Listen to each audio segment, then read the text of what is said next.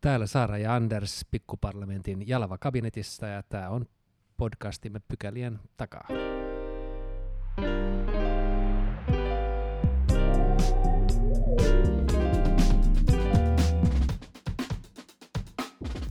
Mennään ensimmäiseen pykälään ja puhutaan ilmastokokouksen Annista. Meillä on täällä vieraana ilmastopaneelin puheenjohtaja, emeritusprofessori, tutkimusjohtaja Markku Ollikainen.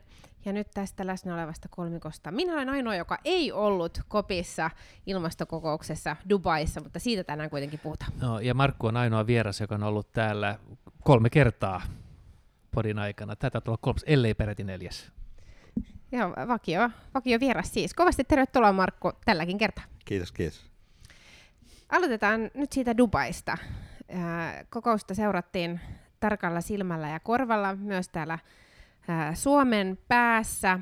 Ja sanotaanko näin, että ennakkoon oli joitakin odotuksia ja sitten kokouksen ollessa käynnissä näytti jo aika lannistavalta, mutta sitten lopputulos oli kuitenkin jokseenkin mukiin menevä, ainakin parempi kuin miltä siinä edellisenä päivänä vielä näytti. Mitkä, Markku, sun päällimmäiset tuntemukset on nyt tästä viimeisimmästä ilmastokokouksesta?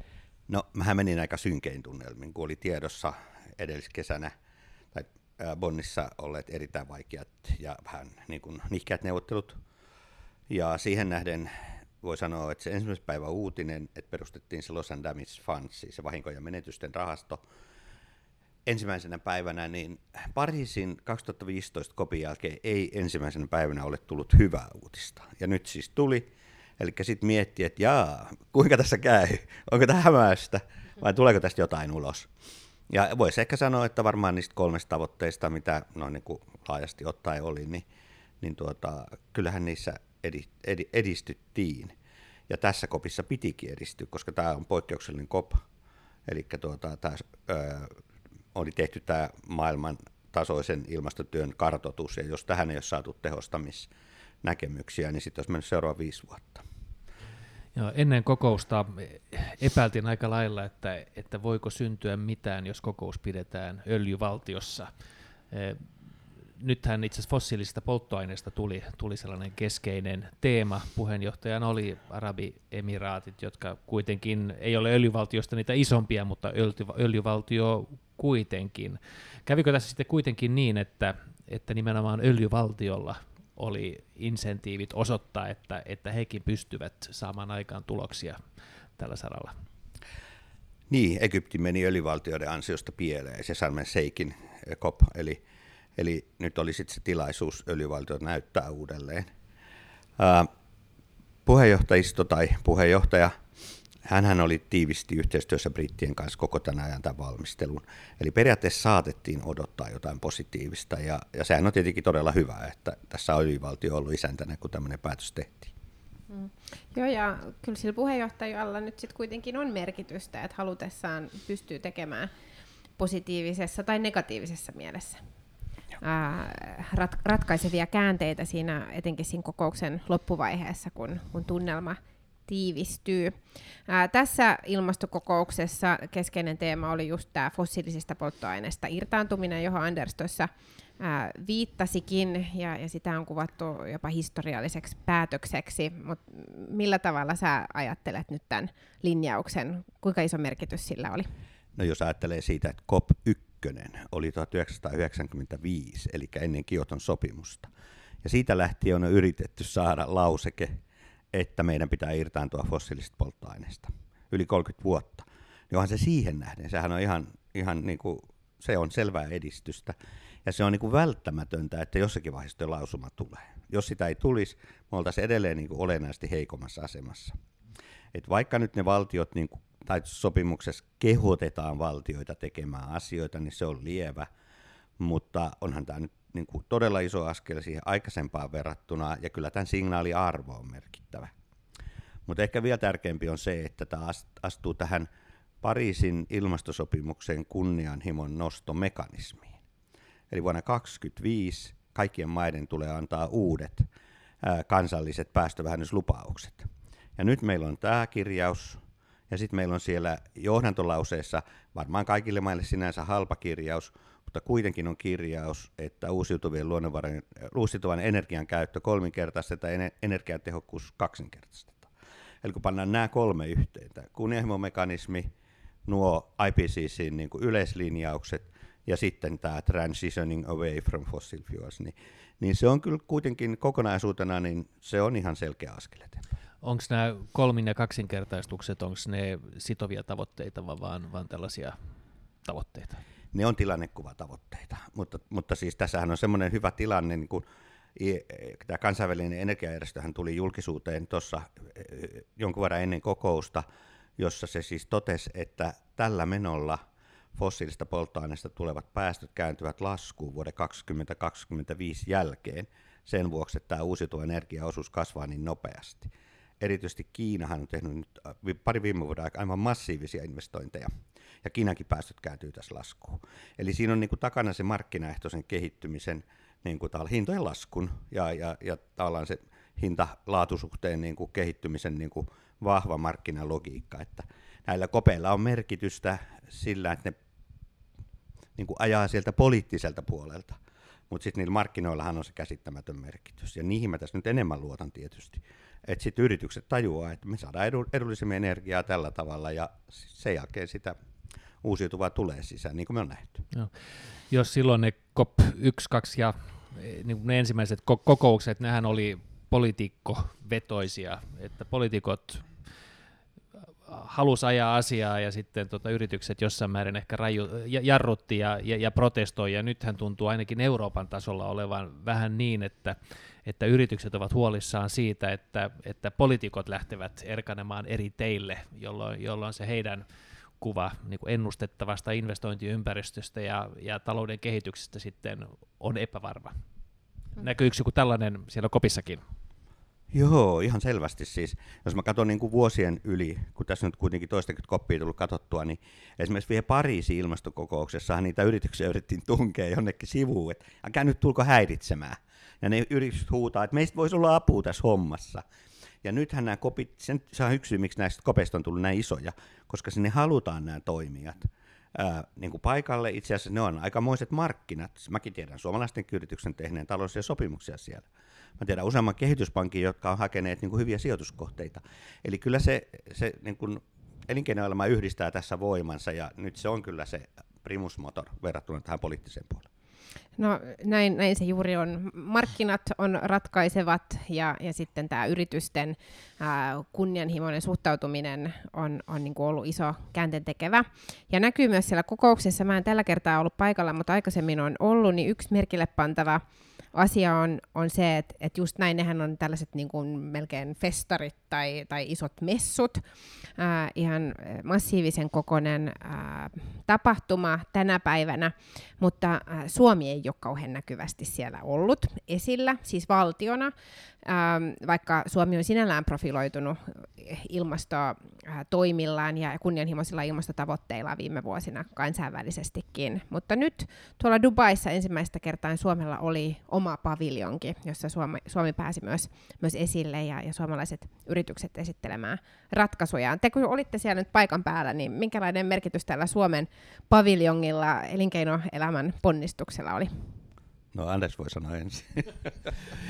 Joo, siis mä en tiedä, tämä oli mun ensimmäinen koppi, en osaa sanoa, minkälainen minkälainen meininki siellä oli aikaisemmin, mutta tämä oli ensimmäinen kerta, kun Suomella tosiaankin oli paviljonki, ja siellä oli ne kolme päivää, jolloin mä olin siellä, niin siellä oli ohjelmaa aamusta iltaan, ja, ja, ja, ja paljon yleisöä paikalla, vaikka se asetelma sinänsä oli siellä vähän hankala. Ne oli erillisiä taloja, johon ei käytännössä nähnyt sisään, sun pitää avata ovi, jotta sä näkisit, mitä siellä tapahtuu, mikä tarkoittaa, että sun pitää markkinoida näitä näitä tapahtumia, mutta siellä oli siis moni suomalainen yritys paikalla, ne oli aika lailla yritysvetosia nämä, nämä, nämä tapahtumat, ja siellä sitten esitteli ratkaisujaan ja kävivät keskusteluja sitten näiden eh, niin kuin, ehkä markkina-aiheisten teemojen ympärillä, kuten, kuten nyt vaikka kompensaatio tai, tai nielumarkkinat tai, tai ne eh, tai e, tällainen niin kuin ilmastoperusteinen budjetointi, tällaisia, tällaisia kysymyksiä, mutta mulla on sama käsitys kuin Markulla, että, että, että yritykset kokivat tämän, tämän ihan niin kuin hyödyllisenä ja, ja, ja taisi siellä muutama kauppakin tulla, tulla tehtyä. Joo, joo, näin se on siis. Se oman paviljongin etu oli niin kuin siinä, että voitiin keskittää tiettyyn paikkaan paljon tapahtumia. Aikaisemmin hän on ollut vähän hajotettuna, että on ollut siellä pohjoismaisessa paviljongissa ja osittain sitten näiden niin kuin naapurimaiden paviljongissa, kun heillä on ne ollut pidempään. Ja se, minkä nyt itse panin merkille, oli se, että tuota, tietyt teemat veti paljon siis ihmisiä kansa, kansallisuudesta riippumatta. Että hiilenpoistomarkkina oli yksi. Sitten kun EUn päästökauppahan tulee metaani kohta sisään 26, siellä oli niin kuin näihin liittyvää tällaista seurantaa, mittaamis.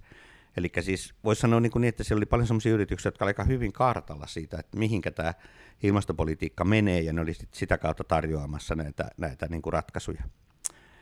Mutta oli sitten niinkin päin, että oli suomalaisia yrityksiä toisten maiden paviljongeissa, koska siis osa meidän yrityksiä, yrityksistä on niinku todella kiinnostavia maailmalla ja sitä kautta sitten meidän ihmisiä oli sitten muuallakin.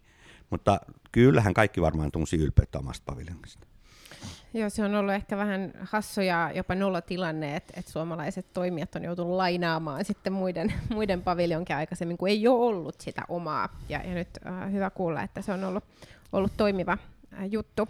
Jos mennään vielä lyhyesti tähän substanssiin, ja, ja Markku äh, viittasikin tuossa aikaisemminkin jo siihen Pariisin ilmastosopimukseen, joka, joka meillä edelleen siellä pohjalla on, ja, ja sen puolentoista asteen tavoite, niin mikä ilmastopaneelin ja, ja sun tuntuma nyt tällä hetkellä on, että onko meillä vielä, onko meillä vielä toivoa mahiksia?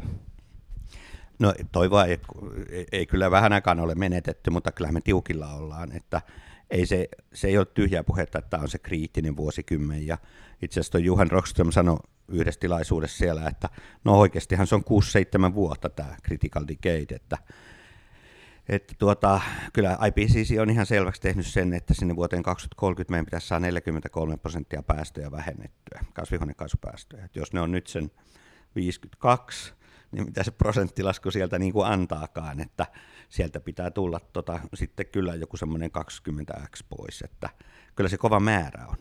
Mutta siis IPCC tuo, anteeksi toi IA, tuo, tämä kansainvälinen energiajärjestö tuo kyllä tähän tiettyyn lohtuu, koska, koska jos päästöt niin kuin vuoden kahden sisällä kääntyy laskuun, ja he arvioi, että vuoden 2027 mennessä uusiutuva energia syrjäyttää Kiinan päästöjen verran päästöjä, niin kyllä, kyllä, se, kyllä sitä laskua niin kuin tulee.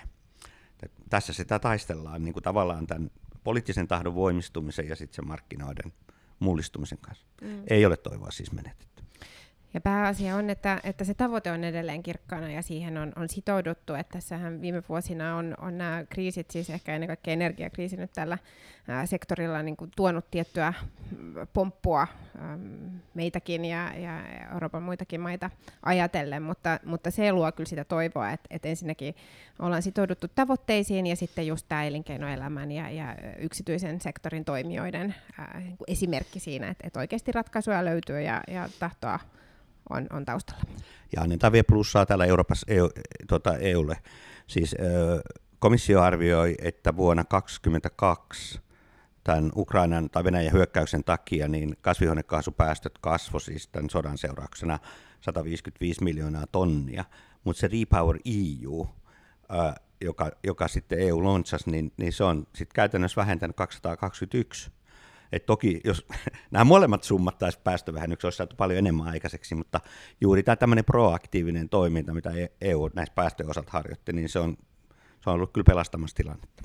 Joo, yksi havainto tässä kokouksessa oli, oli paitsi se, että EU-neuvotteluja neuvottelu, johti suomalainen, eh, myöskin, tai saanut EUn, EUn ääntä neuvotteluissa piti, tota, tai EUn e pääneuvottelija oli suomalainen, sekä se oikea määritelmä, eh, niin oli se, että EUlla oli aika ratkaiseva rooli tämän loppu, lopputuleman näkökulmasta, ja, ja, ja varmaan se on niin tulevaisuudessakin, että on ehkä turhaa odottaa johtajuutta eh, Kiinasta tai tai ehkä USAstakaan vähän aikaan, joten EU pitää ylläpitää sitä kunnianhimoa.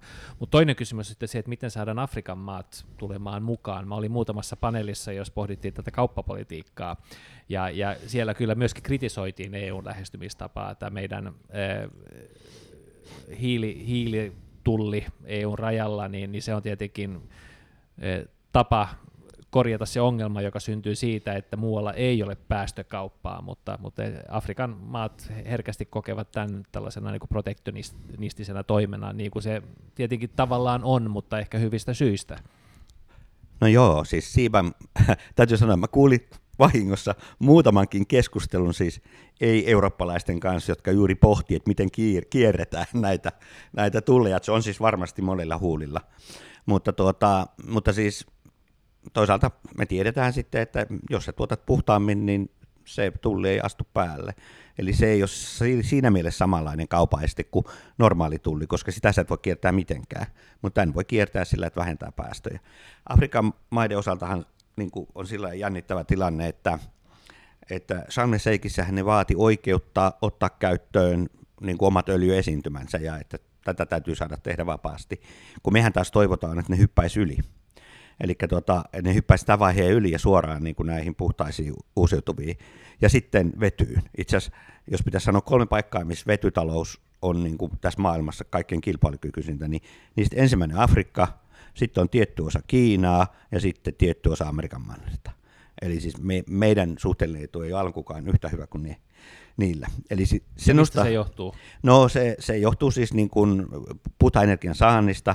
Siis me tietää, että muutaman vuoden säteellä aurinkoenergia tulee olemaan se ylivoimainen. Se kepittää tämän tuulen mennen tulle. Eli siis saadaan sitä, sitä sieltä niin kuin parhaiten.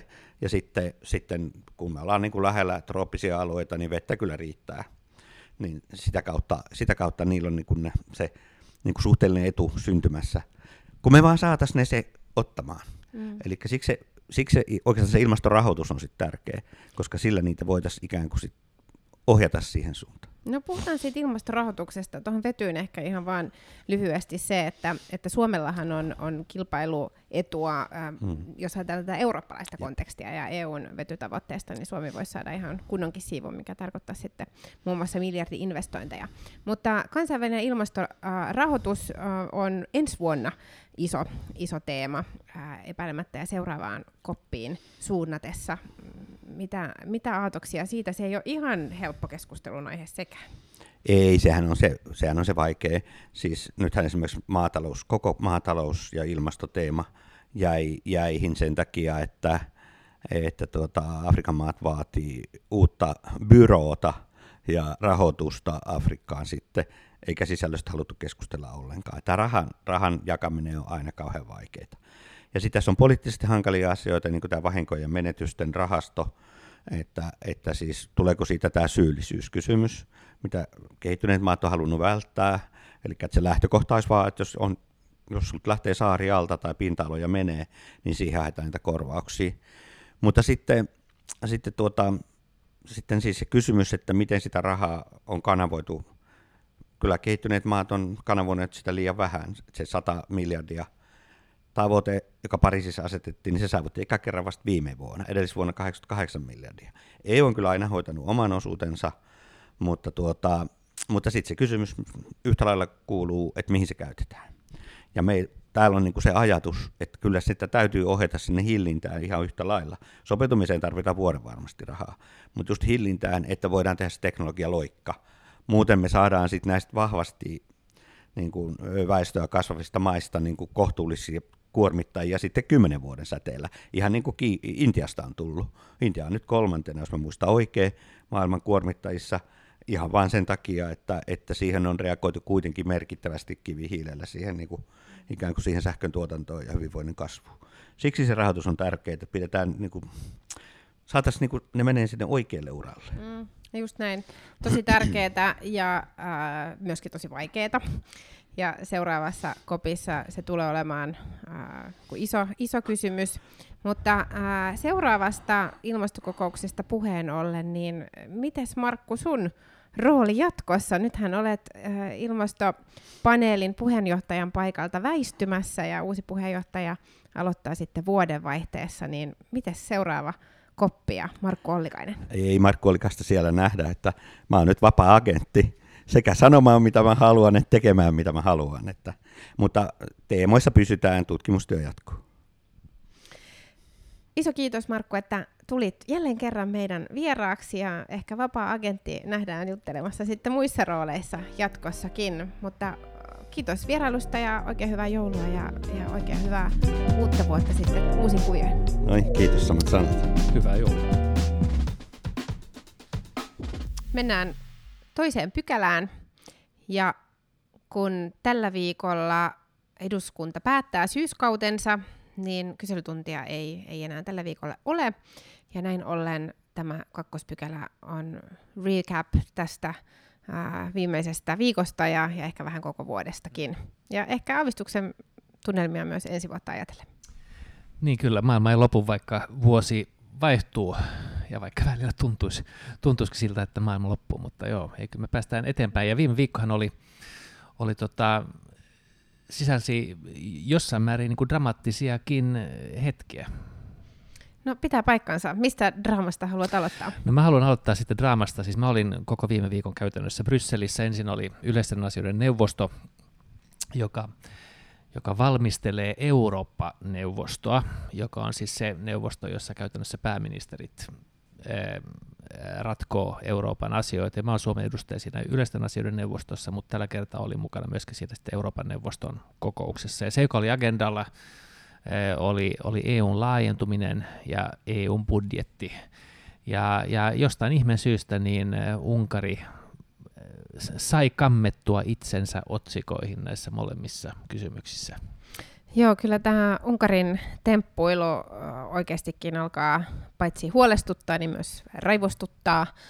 Ja vähän, vähän alkaa nostaa sen ajatus, että kuuluuko Unkari nyt oikeasti tähän meidän porukkaan ja haluavatko he, he kuulua, tai ainakin he haluavat käyttää kaikki mahdolliset tilaisuudet hyväkseen, nostaakseen omaa egoa tai tilannettaan. Joo, kun seuraa eh, ukrainalaisten valtiollisten toimijoiden esimerkiksi ulkoministerin tai pääministerin, pääministerin tiedottajaa tai ulkoministeriä tai pääministeri Viktor Orbania itse, niin ei siitä kyllä synny sellainen käsitys, että EU koettaisiin olevan, ja nyt mä siteraan suunnilleen suoraan meidän hallitusohjelmasta, meidän tärkein kansainvälinen viitekehys ja arvoyhteisö. Heidän puheissaan EU on lähinnä lähinnä se paha Bryssel, eh, vihollinen ja ystävät, eh, ainakin heidän puheiden perusteella tuntuu lähinnä löytyvän sitten Moskovasta ja Beijingistä. Ja, ja jotenkin tällainen vastakkainasettelu kyllä tuli selvästi esille sitten viime viikkonakin. Se meidän alkuviikon kokous yleisten asioiden neuvosto, niin se su, sujui aika äh, lepposasti. Siellä Unkari ei kovin painavia äänenpainoja käyttänyt, ja siellä me päästiin kutakuinkin yhteisymmärrykseen asioista, mutta sitten kun alkoi pääministeriden kokous, niin äänikellossa muuttui. ensin hän näytti kohtalaisen hyvältä. Ensimmäisenä päivänä päästiin jo ratkaisuun tämän jäsenyyden osalta, mutta sekään ei sujunut ihan noin, vaan siinäkin oli vähän dramatiikkaa. Mm. Joo, se oli tämmöinen pieni toivonpilkahdus, eli äh, Ukrainaa ajatellen, niin, niin toivonpilkahdus. Mutta sitten, jos vähän niin kuin vedetään mutkia suoraksi, niin, niin onko ymmärtänyt oikein? Eli mitä tulee Ukrainan tukemiseen, ää, tässä ää, niin kuin brutaalia hyökkääjää vastaan, mikä on siis Suomelle äärimmäisen tärkeää, että Ukraina saa yhtenäisen vahvan ää, tuen EUlta, niin Unkarin linja oli vähän näin, että hei, ää, tue Ukrainaa, ellei he itse saa nyt pikkasen tässä enemmän. Joo, aikaisemmissa kokouksissa Unkari on todennut, että he eivät käy kauppaa ja tässä ei neuvotella mistään rahasta, vaan, vaan tämä laajentuminen ja Ukrainan tukeminen on täysin niin kuin periaatteellinen kysymys, kunnes sitten ruvettiin puhumaan rahasta. Ja, ja taustallahan on se, että, että 26 e, maata, tai itse asiassa 25 maata tässä tapauksessa ovat todenneet, että, että on on valtion, eh, on oikeusvaltio-ongelmia itse asiassa niin, niin Puolassa kuin eh, Unkarissakin, ja sen takia on pidätetty rahoja. Komissio on pidättänyt noin 10 miljardia, ja ja, ja, ja sitten Unkarilta, Unkarilta ja, ja sitten muita teitä pitkin on, on, on pilkottu vähän 30, on, on pidätetty vähän 30 miljardia, eli iso summa rahaa, jota Unkari ei saa, ellei toteuta tiettyjä reformeja. Ja ne ei ole mitään, äh, mitään Amerikan temppuja ne reformit, vaan, vaan, vaan hyvinkin niin kuin normaalia lainsäädäntöä Suomessakin on, on voimassa. Ja, ja, ja, tota, ja ongelma siis on se, että, että Unkari koetaan, koetaan, se on rikkovan nimenomaan tätä oikeusvaltioperiaatetta, lehdistö ei ole vapaata, demokraattinen järjestelmä ei ole läpinäkyvä, korruptio rehottaa, ja niin edelleen. Ja, ja tota, jos Unkari nämä korjaisi, niin, niin rahahanat aukeaisivat. Mutta eivät korjaa itse asiassa ennen Euroopan neuvoston kokousta, niin, niin astuivat voimaan kaksi lakia, jotka vielä lisää rapauttavat tätä oikeusvaltiota Unkarissa. Eli, eli kaikki teot viittavat siihen, että eivät kauheasti näistä periaatteista nyt sitten välitä. Ja se, minkä takia tämä on niin hankala tilanne suhteessa nyt tähän Ukrainan tukemiseen, niin liittyy siihen, että kaikki jäsenvaltiot tarvittaisiin mukaan. Unkarikin tarvittaisiin mukaan olemaan, olemaan sitä mieltä, että, että Ukraina pitää tukea, mutta he pelaavat tätä omaa, omaa peliään ja, ja miljardipelistä nyt on kysymys onkin. Tämä on itse asiassa äh, ehkä ihan kiinnostava anekdootti, että sen jälkeen kun Andersson on ollut ministerinä, Eurooppa-ministerinä, niin, niin me ollaan tehty yhteistyötä valiokunnan sijasta äh, siellä suuressa valiokunnassa, Joo, siis kyllä. aikaisemman yhteistyön äh, Joo, päälle. Sofia grillaa mua siellä sitten. Kyllä, eli minä suuren valiokunnan jäsenenä ja, ja Anders sitten käy ää, ministerinä siellä kuultavana ja, ja me edustajat saamme esittää kysymyksiä ja näistä teemoista siellä on juuri, juurikin ää, keskusteltu. Tänään suurella valiokunnalla oli viimeinen kokous, jossa pääministeri oli kertomassa sitten oman, oman ää, kokemuksensa ja, ja analyysinsä tästä ää, huippukokouksesta, mikä, mikä oli ollut ja se keskustelu nyt varmasti jatkuukin. Joo, voi kertoa ehkä sellaisena trivia-tietona, että, että kun normaalissa neuvostokokouksissa on, on paikalla ministerit ja sitten, sitten muutama avustaja, niin Eurooppa-neuvoston kokouksissa näissä, näissä niin varsinaisissa neuvotteluissa on pelkästään pääministerit paikalla. Eli siellä on pelkästään näiden 27 maan päämiehet tai naiset, ja, ja se tekee siitä dynamiikasta aika lailla erilaisen. Ja, ja ei ole myöskään kameran näkymää siihen kokoukseen. Raportit tulee sen kautta, mitä, mitä, mitä siellä sitten niin kirjoitetaan. Eli siellä on yksi kirjuri, joka ikään kuin kirjoittaa, kirjoittaa ne, ne puheet auki ja sitten ne vielä käännetään eri kielille ja se ryhmä, joka on seuraamassa kokousta, eli, eli se iso virkamiesjoukko, niin saa sitten nämä paperit ja sen kautta tietää, että mitä siellä keskusteltiin. Mutta se on aika tiukka paikka kyllä päämie- päämiehillekin, ja, ja, tota, ja siinä siis Petteri Orpo sitten tässä tapauksessa Euroopan neuvostossa oli, oli siinä huoneessa ja, ja, ja, ja kävi neuvotteluja.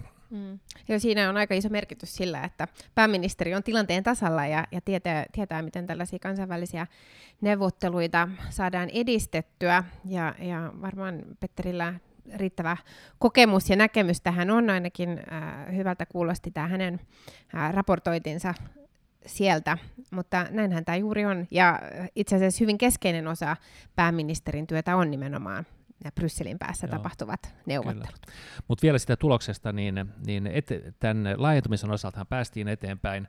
Uh, Unkari käveli ulos huoneesta uh, pitkälti Scholzin, Scholzin tota, ehdotuksesta, mm. ja silloin pystyttiin tekemään se, se tota, päätös 26 jäsenmaan voimin. Toki Unkari sen jälkeen totesi, että kyllä niillä taitaa olla lähemmäs 80 mahdollisuutta vetollaan vesittää tai pysäyttää tämä laajeneminen, ja niinhän se valitettavasti on. Sitten budjetin kohdalla, niin budjetti, joka ei ole ollut heille kauhean ongelmallinen aikaisemmin, niin nyt se muodostui sitten totaaliseksi esteeksi. Neuvottelusta ei tullut mitään. Sitten todettiin, että 26 maata ovat samaa mieltä, yksi maa on eri mieltä. Eli kyse ei varsinaisesti ole siitä, että EU olisi hajanainen, vaan että yksi maa estää EUn päätöksenteon. Ja se on tavallaan se, se viesti, joka nyt sitten nämä kaikki 26 maata otti mukanaan. Petteri Orpo totesikin lehdistötilaisuudessa, että, että budjet, budjetista tullaan päättämään. Tammikuussa sanottiin silloin, nyt näyttää siltä, että se menee itse asiassa vähän helmikuun alkuun, joko 26 tai 27 maan voimiin. Ja se tarkoittaa tietenkin, että työkalut, työkalupakissa pitää ottaa pakista pitää ottaa sitten muutama, muutama eri, erityistyökalu mahdollisesti sitten käyttöön. Mm. Kyllä, ja, ja jollakin tavalla tämä pitää ratkaista, että ei koko Euroopan unioni voi olla, olla Unkarin panttivankina näin keskeisissä EUn tulevaisuutta koskevissa kysymyksissä. Vielä kun mennään, ennen kuin mennään seuraavaan asiaan, niin mä kysyn sulta, kun sä siellä Eurooppa-ministerinä nyt sit Suomea edustat, niin kuinka monella kielellä sä annat doorstep-haastattelut? Toistaiseksi mä oon antanut doorstep-haastatteluja suomeksi, ruotsiksi, espanjaksi, portugaliksi, englanniksi ja, ja itse asiassa kyllä vähän katalaniksikin, mutta hyvin, hyvin niukan puolesti. Tämä, tämä ei ollut siis tilattu kysymys, mutta tiesin kyllä, että Andersson kielitautoinen ja ihan joka ministeri ei tuohon kyllä varmaankaan pysty, eikä ihan joka maan ää, Eurooppa-ministeritkään. Tuota, viittasit draamaan viime viikolla, niin ehkä äh, viittasit vähän myös tähän lakkoon, joka oli torstaina. Me voitaisiin äh, lyhyesti sivuta sitäkin, mutta ennen sitä niin puhutaan ihan nopeasti budjetista, siis nyt Suomen valtion äh, ensi vuoden talousarviosta, joka me eilen äänestettiin ää, äh, lävitse. Äh, yli 400, lähemmäs 500 äänestystä oli eilisessä täysistunnossa, ja, ja ää, oliko se sitten eilen vai edellispäivänä, kun säkin olit pääluokkaa esittelemässä. Mähän on grillannut sua myöskin täysistunnossa kyllä, budjetin yhteydessä. Kyllä, joo, se oli julmaa grillausta. Jo näin, näin tosiaankin jokainen ministeri esittelee oman, oman osuutensa budjettikirjasta, ja niin minäkin esittelin valtion omistajaohjausta ja vähän tätä EU-politiikkaa. Mutta sitten, sitten tämä koko rumba, joka oikeastaan alkaa siinä alkusyksystä, niin, niin loppuu sitten sellaiseen maraton äänestykseen, jossa, jossa äänestettiin onko nyt kutakuinkin 450 kertaa. Ja hallituspuolueella se on aika yksinkertaista. Käytännössä äänestetään vihreitä joka kerta, mutta oppositiolla on kyllä mukana pysymistä, kun pitää pohtia, että, että mikä nyt esitys on lähimpänä omaa ja onko, olenko tässä nyt samaa tai eri mieltä. Ja, ja, ja joka kerta niin, niin tulee virheitä, eli joka äänestyksen jälkeen aina joku, joku nousee ylös ja pyytää, että saa korjattua. Ja eilen kävi, kävi, kävi sekin, että että yksi henkilö, tässä tapauksessa Annika Saarikko, joutui korjaamaan kahteen kertaan. Ensin hän korjasi äänestyksen väärin, niin sitten hän joutui sen korjaamaan vielä, vielä oikea, oikeaksi. No se oli jotenkin aika sympaattista ja se oli aika inhimillistä. Joo, ja tämä on siis just näin, että ainahan niitä virheitä käy, kun satoja äänestyksiä on ja oppositio joutuu joka äänestyksen kohdalla katsomaan, mitä nappia painaa. myöskin hallituspuolueista kyllä kävi niitä virheitä siitä huolimatta, että meillä nyt oli vain se yksi nappi pääasiallisesti käytössä. Ja, ja tavallaan hän sitä ajattelee, että, että miten voi olla, että kansanedustajat nyt ei osaa oikeaa nappia painaa, mutta kyllä mä luulen, että kaikille kansanedustajille ennemmin tai myöhemmin käy myös niin, että, että hetkellisesti äh, herpaantuu, että missä äänestyksessä mentiin ja, ja mitä mä mahdoinkaan tuossa äänestää. Ja jokaisen pääluokan jälkeen niihin, niitä on mahdollisuus tehdä niitä korjauksia pöytäkirjaan, mutta sitä äänestystulosta se ei, ei sitten kuitenkaan muuta. Mut nyt on äh, budjetti siis kasassa ja, ja äänestetty. Ensi vuodelle on talousarvio ja, ja samaan aikaan kun kävimme niitä satoja äänestyksiä, niin valtiovarainministeriö julkaisi oman katsauksensa Suomen talousnäkymiin, ja nehän ei kauhean mieltä ylentävät näkymät kyllä valitettavasti ole. Joo, edellisenä päivänä oltiin saatu eh, ekonomistilta tietoa, että tietyillä mittareilla niin Suomi eh, performoi 35 eh, maan joukossa huonoiten. No siinä oli ehkä, ehkä vähän erikoiset mittaritkin, mutta, mutta tiedossa oli, että, että eilisen uutiset tulevat olemaan, olemaan synkän puoleisia. Ensin tuli Suomen Pankin ennusteet, eh, jotka olivat hyvin synkät, ja sitten tuli valtiovarainministeriön ennusteet, jotka olivat itse asiassa vähän paremmat. Et Suomen Pankki ennusti miinus 0,2 ensi vuodelle siinä, missä valtiovarainministeriö ministeriö plus 0,7, että, että liki prosentin ero voi, voi, voi olla kahdella laitoksella. Katsotaan, katsotaan mihin, mihin sitten lopputulemaan tullaan pääsemään sitten ensi vuoden lopulla. Toivottavasti VM on lähempänä, lähempänä totuutta. Hmm. Joka tapauksessa äh, ihan selvää on, että tilanne ei ole hyvä.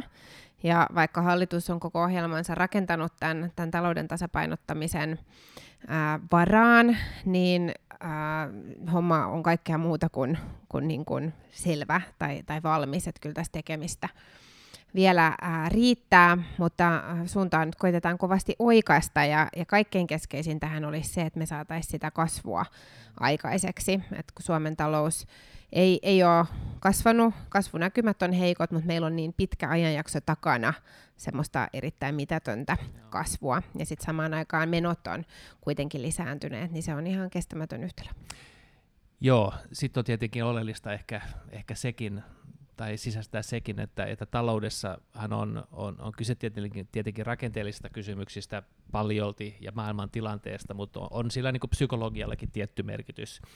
Että olisi varmaan hyvä, jos me myöskin kerrotti, kerrottaisiin vähän toivosta ja tulevaisuuden näkymistä, puhuisimme meidän vahvuuksista, eikä, eikä nyt pelkä, pelkästään ripoteltaisi tuh, tuhkaa hiuksiin, mm. Eh, koska jos sillä, sillä linjalla mennään, niin voi, voi olla synkät ajat edessä. Mm. Joo, ja Suomellahan on ihan hirveästi mahdollisuuksia ja, ja potentiaalia, niin kasvupotentiaalia. Et meidän pitää vain toimintaympäristö saada sellaiseksi ja, ja tämä yleinen ilmapiiri ja usko siihen, että, että täältä kyllä noustaan. Mutta se nyky, nykyisellä meiningillä ja nykyisillä rakenteilla, niin, niin tämä ei ole kestävällä pohjalla. Et siksi näitä muutoksia tarvii tehdä. Mm. Ja siitä ehkä päästäänkin tähän, tähän tota, ää, viime viikon lakkoon ja ehkä aavistuksen myös ensi vuoden ennakointiin, nimittäin ää, ensi vuonna, heti kun eduskunta palaa takaisin ää, istuntotauolta, niin ää, työrauhalainsäädäntö tulee tänne ja, ja me tullaan näkemään varmaan varsin räväkkää työmarkkinakeskustelua. Joo, ja tästä ollaan onnistuttu rakentamaan aika tiukkaa vastakkainasettelua, joka mun mielestä nyt ei ole ihan niin kuin täysin perusteltua. Et jos puhutaan nyt vaikka lakko-oikeuteen, niin, niin sitä ollaan toki hieman rajaamassa, mutta kyllä tavalla, jonka mä uskon, että on, on laajasti hyväksytty ihmisten joukossa, että siellä poliittisien, poliittisten lakkojen laajuutta rajoitetaan hieman, tukilakkojen laajuutta rajoitetaan hieman, että, ja, ja kyllä mä koen, että on ihan oikein, että se, että jossain e, Keski-Suomessa olevan sahan e,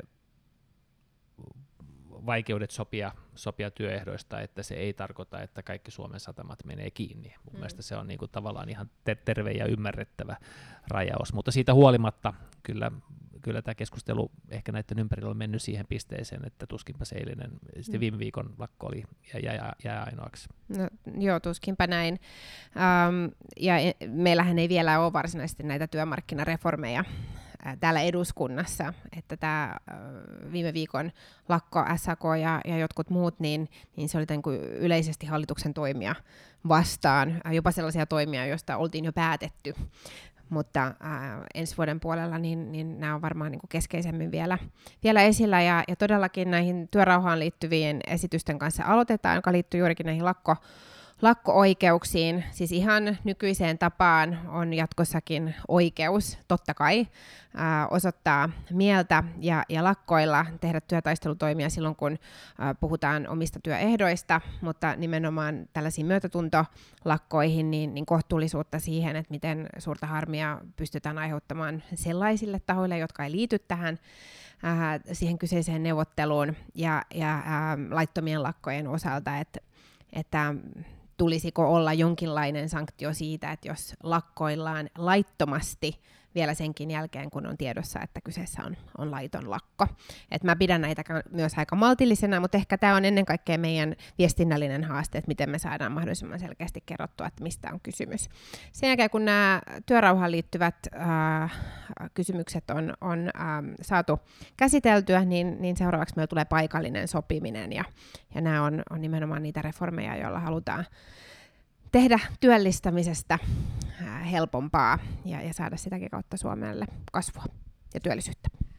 Joo, eli työ, työllistä on, on, on pitkä ensi vuodenkin puolella, jos, jos, joskin tuntuu siltä, että kyllä tämänkin, tämän, tämänkin syksyn aikana on kohtalaisesti esityksiä tullut eduskuntaan, mutta tota, uskon, että ihan hyvä tulee, kunhan saada nämä maaliin, ja jos, jos siinä samassa syssyssä sitten saataisiin nämä EU-asiat edistettyä niin, että päästäisiin oikeisiin neuvotteluihin nyt äh, Moldovan, äh, Ukrainan, Georgian ja miksei Bosnia-Herzegovinan kanssa, niin, niin, niin, niin voi olla iloinen. Isoja asioita on pöydällä.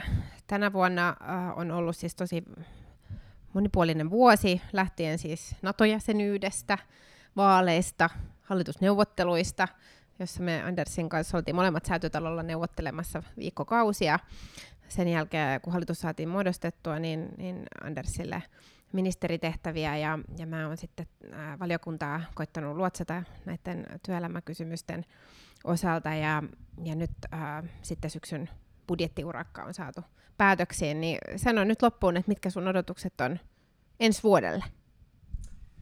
Eh, ja ensi vuodelle siis meillähän on presidentinvaalit ensin ja sitten on, tota, sit on EU-vaalit ja tota, nehän on molemmat jännittäviä juttuja, mutta ehkä mä toivoisin jotenkin vähän niin kuin rauhallisempaa keskusteluilmapiiriä, ehkä, ehkä vähän hillitympää puhetta ihan niin kuin kaikkien tasolta, niin, niin tota hallituksen kuin opposition suunnasta.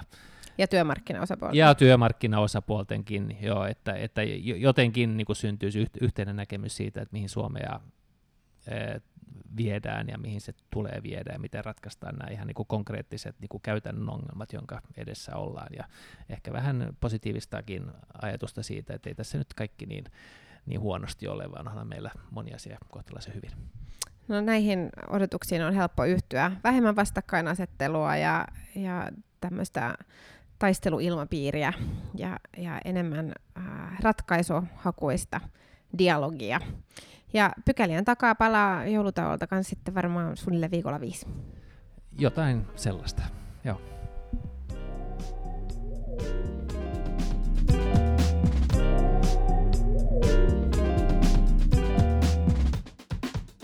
Vi går till paragraf 3.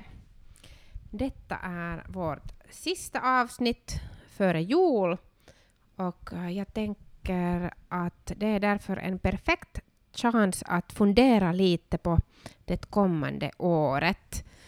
Anders, ger du nyårslöften? Kommer du att uh, ge? Eh, no, jag brukar inte göra det. Eh, eller det är liksom ingen sån här regel. Eh, så att jag skulle, så att, så att ja, men att eh, om, om du vill så kan jag nog försöka hitta på ett.